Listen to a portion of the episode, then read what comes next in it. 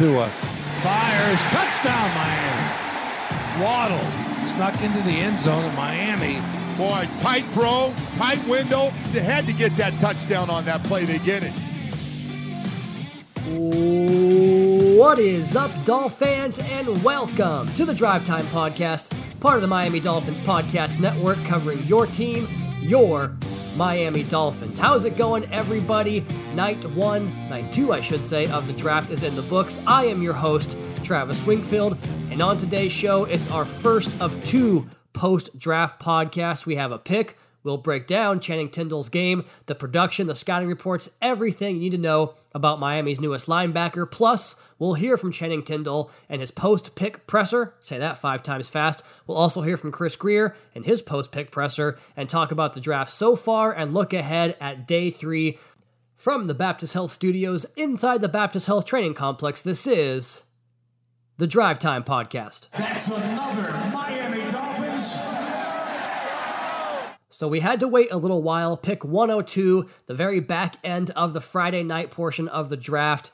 About four, four and a half hours watching some of the stuff before we get our first Miami Dolphin after a whole night on Thursday night, which we'll cover here in just one second. But the Dolphins made Georgia linebacker Channing Tindall pick 102 and their very first pick here in Las Vegas Friday night of the weekend. And the 2021 season played out really, really ideally for Channing Tindall. He came into the season without having played 100 snaps in a single season on the Georgia defense, and he seized a significant role in the middle of that defense for one of college football's all time great defenses. And you watch the way he and Nakobe Dean played together, it was like sweet, sweet symphony watching those guys with the physicality, the speed, and the instincts they played with. And they became national champions and a you know third round pick for Tindall after that breakout season with a career best in sacks with five and a half, tackles in 67, and tackles for loss with seven and a half. And we'll play the audio from GM Chris Grier here in just a little bit that goes into this more in detail.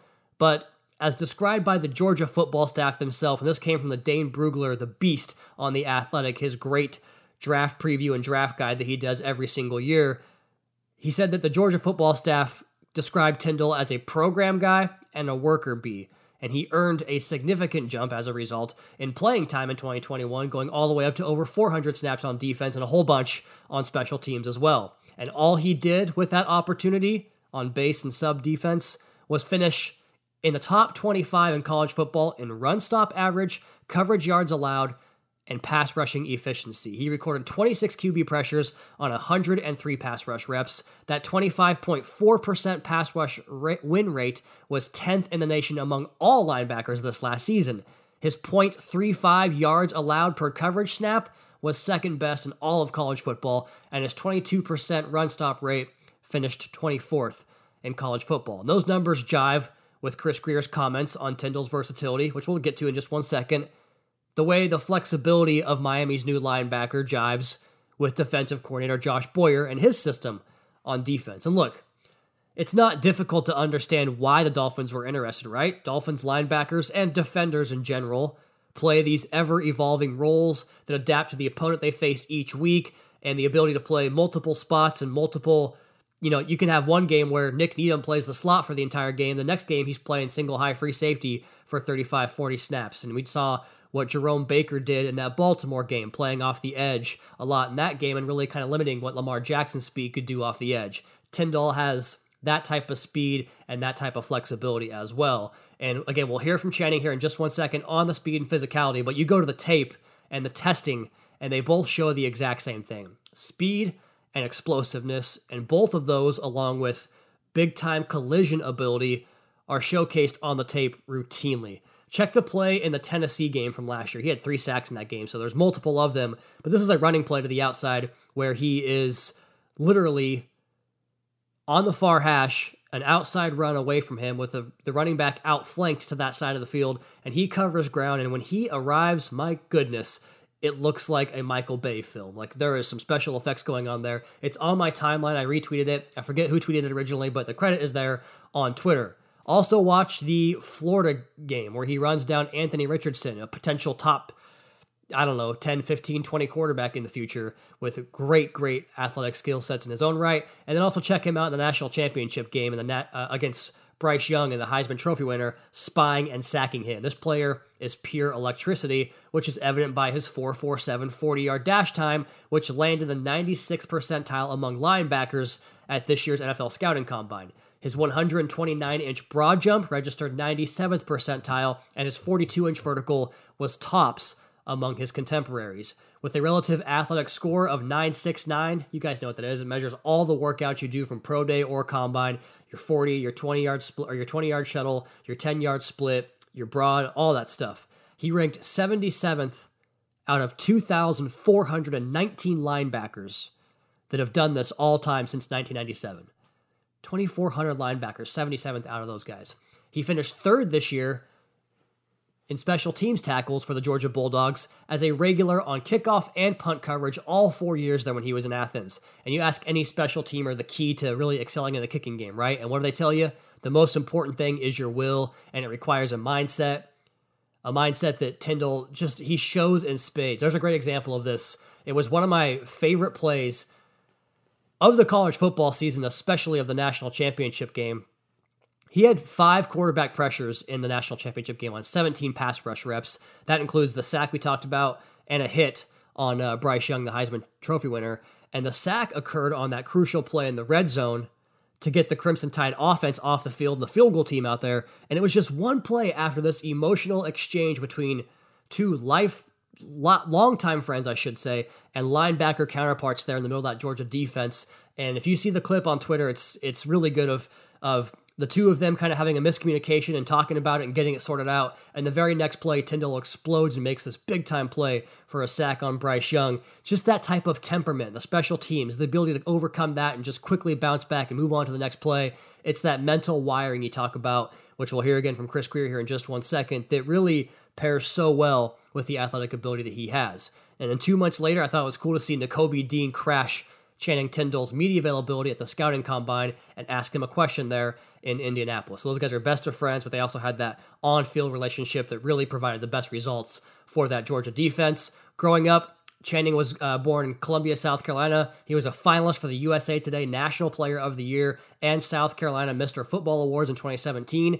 He had Gamecocks alumni in his family, his mother and stepmother. He also grew up 20 miles from their football facilities, but he opted to go to Georgia and take his talents to Athens and play for Kirby Smart and that Georgia Bulldogs defense, which we'll learn here in just one second. And we know that too because he won a national championship, was a great decision. Before that, he was also rushing off the edge in high school.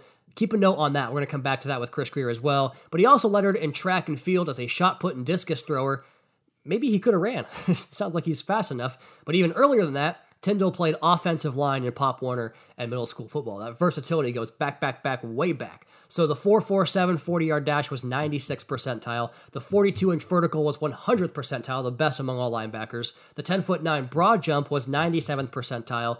And his 10.63 inch hands were 99th percentile as well. The numbers on the year last year 103 pass rush reps, 26 pressures. 15 of those 26 were sacks and hits. On run defense, 167 snaps, 31 run stops, that's 22% of the time.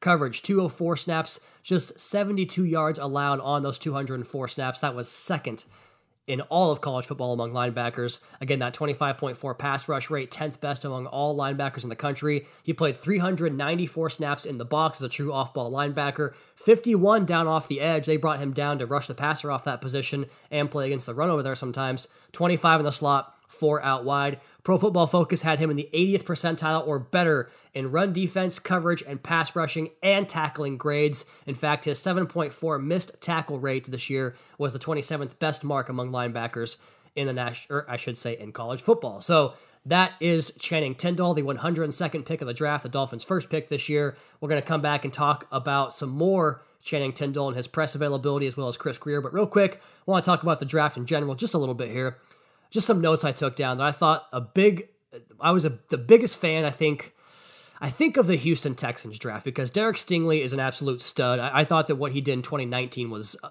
as good as anybody did in college football the last few years at the cornerback position. Thought that was a great pick. Kenyon Green has a chance to be the best offensive lineman in the class. Jalen Pitre could be the best safety besides Kyle Hamilton probably. And then John Metchie at Alabama. Love his game too. They had a fantastic draft. So do the Baltimore Ravens, as they are wont to do. Kyle Hamilton at 14 is crazy. That's a great value there for him and for them, I should say. Tyler Linderbaum, same deal. David Ojabo in the second round, and then Travis Jones. You kidding me?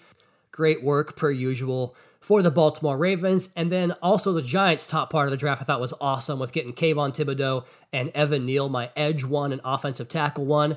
And then in the third round, love seeing Malik Willis go off the board there to the Tennessee Titans and Nakobe Dean to the Philadelphia Eagles. Thought both of those picks were absolute steals. And then how about those trades too? This receiver market has just been absolutely crazy this offseason. Talking about Tyreek Hill, Davante Adams. You even see Christian Kirk on the big contract. Zay Jones gets a big contract. We get the A.J. Brown trade to the Philadelphia Eagles on draft night. The Ravens trade Marquise Brown back to his former college quarterback and Kyler Murray with the Arizona Cardinals. Just receivers all over the place, and you wind up with six receivers off the board by the time you picked at 29, or would have picked at 29, I should say, pre Tyreek Hill trade.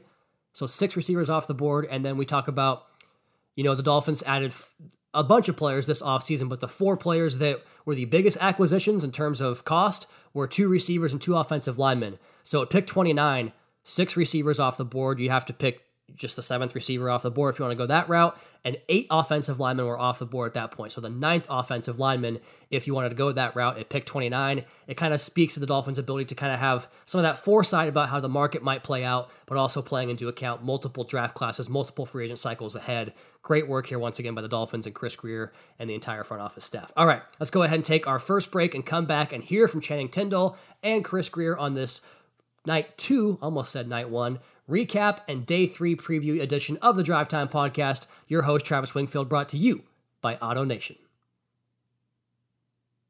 Back here on a special Saturday edition of the Drive Time Podcast. It is the last day in April. We're taking a look at night two of the NFL Draft and the Dolphins' lone pick on this night and lone pick so far in this year's draft in Channing Tindall, linebacker from Georgia. Let's go ahead and get to his media availability after the draft. He was pumped up, he was excited. Let's go ahead and go first. This question for Channing about the pre draft visit. He was one of the Dolphins' 30 visits here that you're allotted with uh, bringing prospects into your building to get a look at the you know, get a look at the building, get a look at the coaching staff, all that fun stuff. And here he is talking about how much he fell in love with South Florida.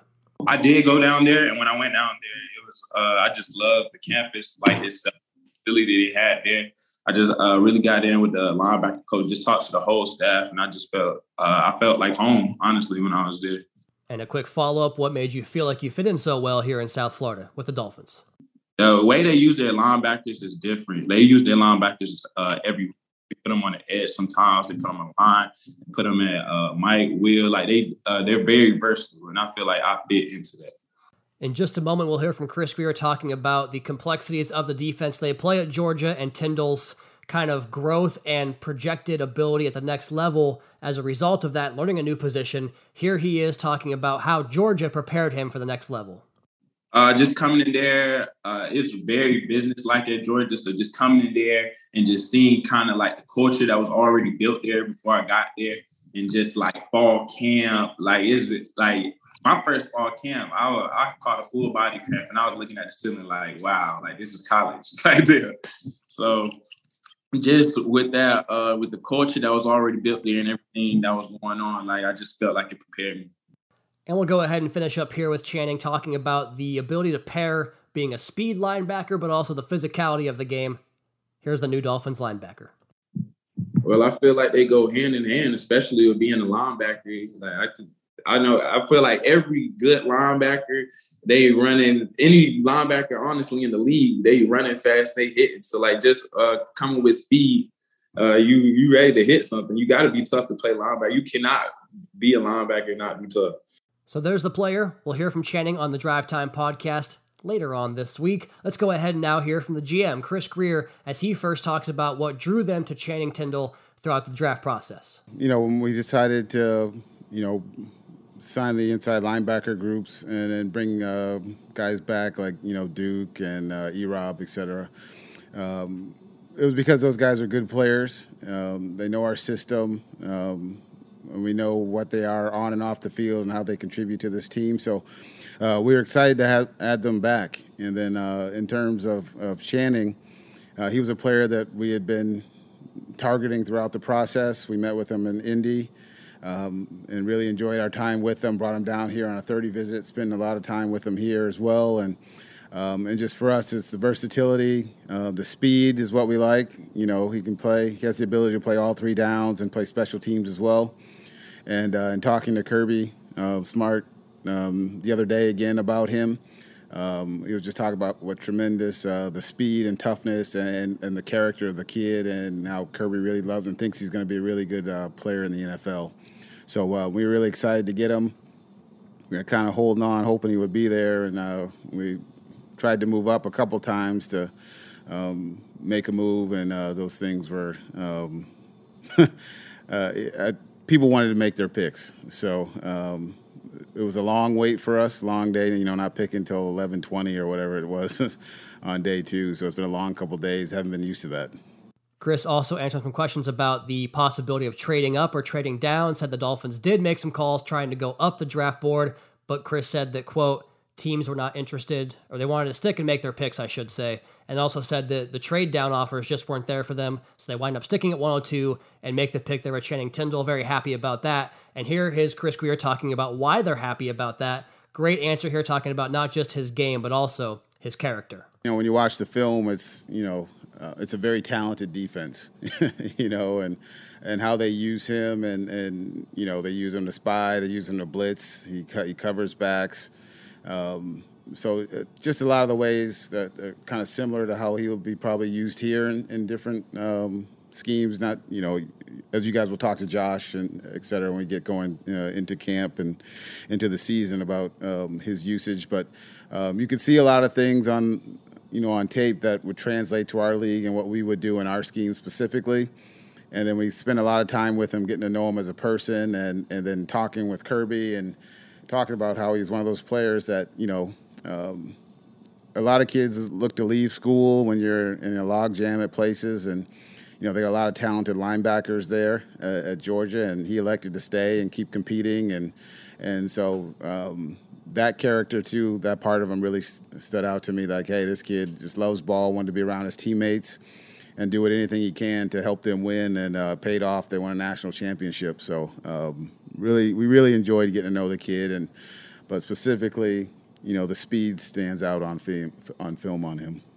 And how important is it to have speed on defense when you're going up against a quarterback like Josh Allen twice a year? Or we talked about Lamar Jackson earlier. There's a lot of speed in the National Football League these days, right? So how important is it to counteract that speed on offense with speed on defense? You know, the way the NFL is, there's a lot of speed now in the game and how it's evolving into a little bit of the college game where you're spreading people out. And so uh, we have guys that can run. Baker can run. You know, Duke Riley can run. E Rob will tell you he can run. You know, so uh, we, we have guys that can run and do stuff. And it was just to keep adding, you know, players in that, that fit the the mold of the mold uh, the mode, excuse me, of what the game is becoming. Uh, I think it, it's important, and uh, for us to have a guy that can do that and also play on special teams with his speed because it shows up. You watch him on kickoffs, punts. He's the first guy down the field and stuff, and makes plays. So, um, just adding a guy that can contribute on all four downs was really important. He said all four downs. Been talking about special teams a lot in this process. Kind of a big focus when you have later picks like this and Channing Tindall at the first pick of the draft for the Miami Dolphins can play defense and special teams. So a nice boon there. Let's go ahead and go to this next one. I love this entire answer from Chris Grier talking about, you know, in this portion of the draft, obviously special teams is great to get, but you also, if you look at a potential high upside guy, a guy that maybe hasn't quite reached the potential or scratched the surface on what he can do, then that's when you wind up getting the big time picks in this portion of the draft. And with Channing Tindall and what he has done the last four years and the progress of his game and where he came from high school and changing positions in college, you think maybe there's a little bit to go there in terms of the development or what he can become, I should say, in the projection. Here's Chris Grier talking about going from a different position in a tough defense to a new position and how that makes the Dolphins believe firmly that he can continue to get better. Yeah, uh, that's a um, a good point because uh, a lot of it in high school um, for what was relayed to me, it was he was a blitzer off the edge, rushing and you know playing inside and doing all this, you know, key and diagnosing inside was. He was learning that as he was going in the first couple years there in Georgia, while learning that scheme, which is a you know complicated scheme that Kirby runs, as you guys know, being a you know um, very similar to Nick Saban with their history, and so Um, and talking with Kirby, he was just really saying that you know how the arrow's still going up on on Channing, and that yes, he's taken a big step because now he's been in the box playing more, and you know, and obviously with Nakobe and Quay there, you know, two really good players in front of him. You know, they were all fighting for playing time, but he took a step and ended up playing more because he he had grown so much. So for us, uh, it's exciting that we still have a player that's young, with still upside to develop, and uh, we feel he's on a, a good progression. So there you have it, Chris Grier and Channing Tindall in their Friday night close to Saturday morning media availabilities. You guys can find those in their entirety up on the team YouTube page. Let's go ahead and take our last break here and come back on the other side and preview day three today of the 2022 NFL Draft. All right, back here on this day two recap edition of the Drive Time Podcast. Your host, Travis Wingfield. We are brought to you by Auto Nation. And there's some good players left on this board. I mean, that's how it always goes, right? You can always find gems in the fourth, fifth, sixth, seventh round. We know that fifth round's been kind of a sweet spot at times with Andrew Van Ginkel going all the way back to Reshad Jones as well. Bobby McCain and Jay Ajayi mixed in there. Some good opportunities on day three of the draft and in UDFA. But let's go ahead and take a look here at the remaining players on the Draft Network's big board. And I went and looked at the list and I was planning on going beyond the top 100, but there are a handful of guys still within the top 100 on the board. And we'll go ahead and look at those guys and talk about a little bit of their game because I don't think it makes much sense to try to forecast what's going to happen four rounds from now, right? Like seventh round draft picks, that's going to be tough to peg down. The the 125th pick is going to be really tough to peg down. But here we go talking about the top player on the Draft Network's big board is Isaiah Spiller, the running back from Texas A&M, is number 31 overall. I'm shocked he didn't go yet. I'm shocked that there were so many running backs that went ahead of him. You talk about three down ability, catching the football, pass pro, some big play explosive ability. Isaiah Spiller has a lot of goods to look for there in that uh, potentially fourth round for the Miami Dolphins. Number 37, Perrion Winfrey from Oklahoma is a really, really good, versatile defensive lineman, can play inside and outside. Really dominant Senior Bowl week as well. Like his game quite a bit. 52, Sean Rhyan. 53, Tariq Woolen, the very speedy, speedy UTSA cornerback, if you want to go that route. Speaking of speed, 61, Calvin Austin, the Memphis wide receiver. Talk about taking the top off the defense, running some of those slot fades. He can do a lot in that spread out offense there with the Tigers. Number 62, Daniel Faalele, the right tackle at Minnesota.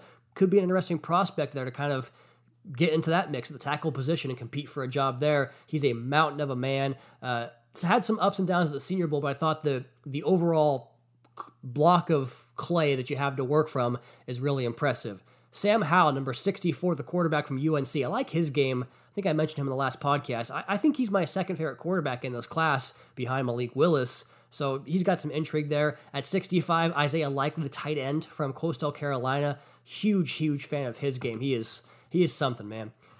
Got Quay Walker in there. He got he's got to go off the list. He was picked in the first round. Good player out of Georgia. A lot of those good, a lot of those linebackers from Georgia are pretty good players. Number 69, Brian Asamoah. 70, Damone Clark from LSU. Kyle Crabbs loved his game quite a bit. He had a medical concern coming in with a was a surgery he had to get done before the draft, but he is you know a long term project. You talk or not project, but prospect. You talk about the possibility there of Malik Willis developing and Nakobe Dean as well with the medical that he had. Like, still a good pick because you're getting a good player, even if you don't get them right away. Potentially the, the possibility there with Damone Clark. Number 72, Khalil Shakir. You want to take the top off the defense in the passing game. This guy can get vertical at Boise State. Number 79, Bryan Cook. Number 80, Carson Strong, the Nevada quarterback. Number 82, Leo Chenal. He went off the board. I got to take him off there as well. Number 86, Rachaad White from Arizona State some good running backs. Guy, all three of the running backs that I listed as my my guys, and James Cook, I should say, Spiller, White, and Pierre Strong, all still out there. So if you want to go for the running back position,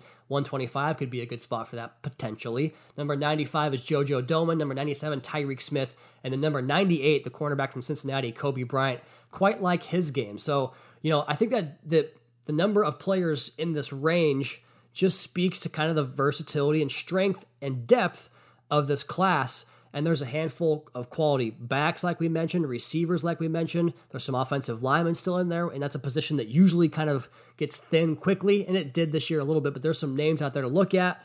Even though Cole Strange and Luke Fortner went off the board, two of my guys still have Dohnovan West as well as Zach Tom from Wake Forest and he's a very intriguing player as well. So I, I continue to look at the 125th pick as a possibility for this team to get you know get better and get a player that can contribute right away and be part of your long term prospects as well. Now, as far as the seventh round goes and the two seventh round picks, talk about special teams and the value you get there. We talked about that a lot on the preview podcast. I'm not going to rehash all of that, but you want to go back and listen, we talked about depth of special teams and guys that can contribute from each position on those podcasts on drive time. So go back and check those out if you're so inclined to get a look at that. But that's kind of what you're looking at. You know, you can upgrade multiple positions for your offense and defense at that 125 pick, or potentially come back in the seventh round, I should say, and come back in the seventh round and look to make a splash for the guys that can develop and guys that can give you special teams contributions as well there, potentially in that seventh round. All right.